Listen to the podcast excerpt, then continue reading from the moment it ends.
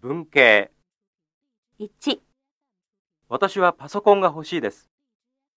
2、私は天ぷらを食べたいです。 3、私はフランスへ料理を習いに行きます。例文、 1。今何が一番欲しいですかうちが欲しいです。 ?2。夏休みにどこへ行きたいですか沖縄へ行きたいです。 ?3。今日は疲れましたから何もしたくないです。そうですね。今日の会議は大変でしたね。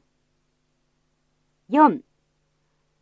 この週末は何をしますか子供と神戸へ船を見に行きます。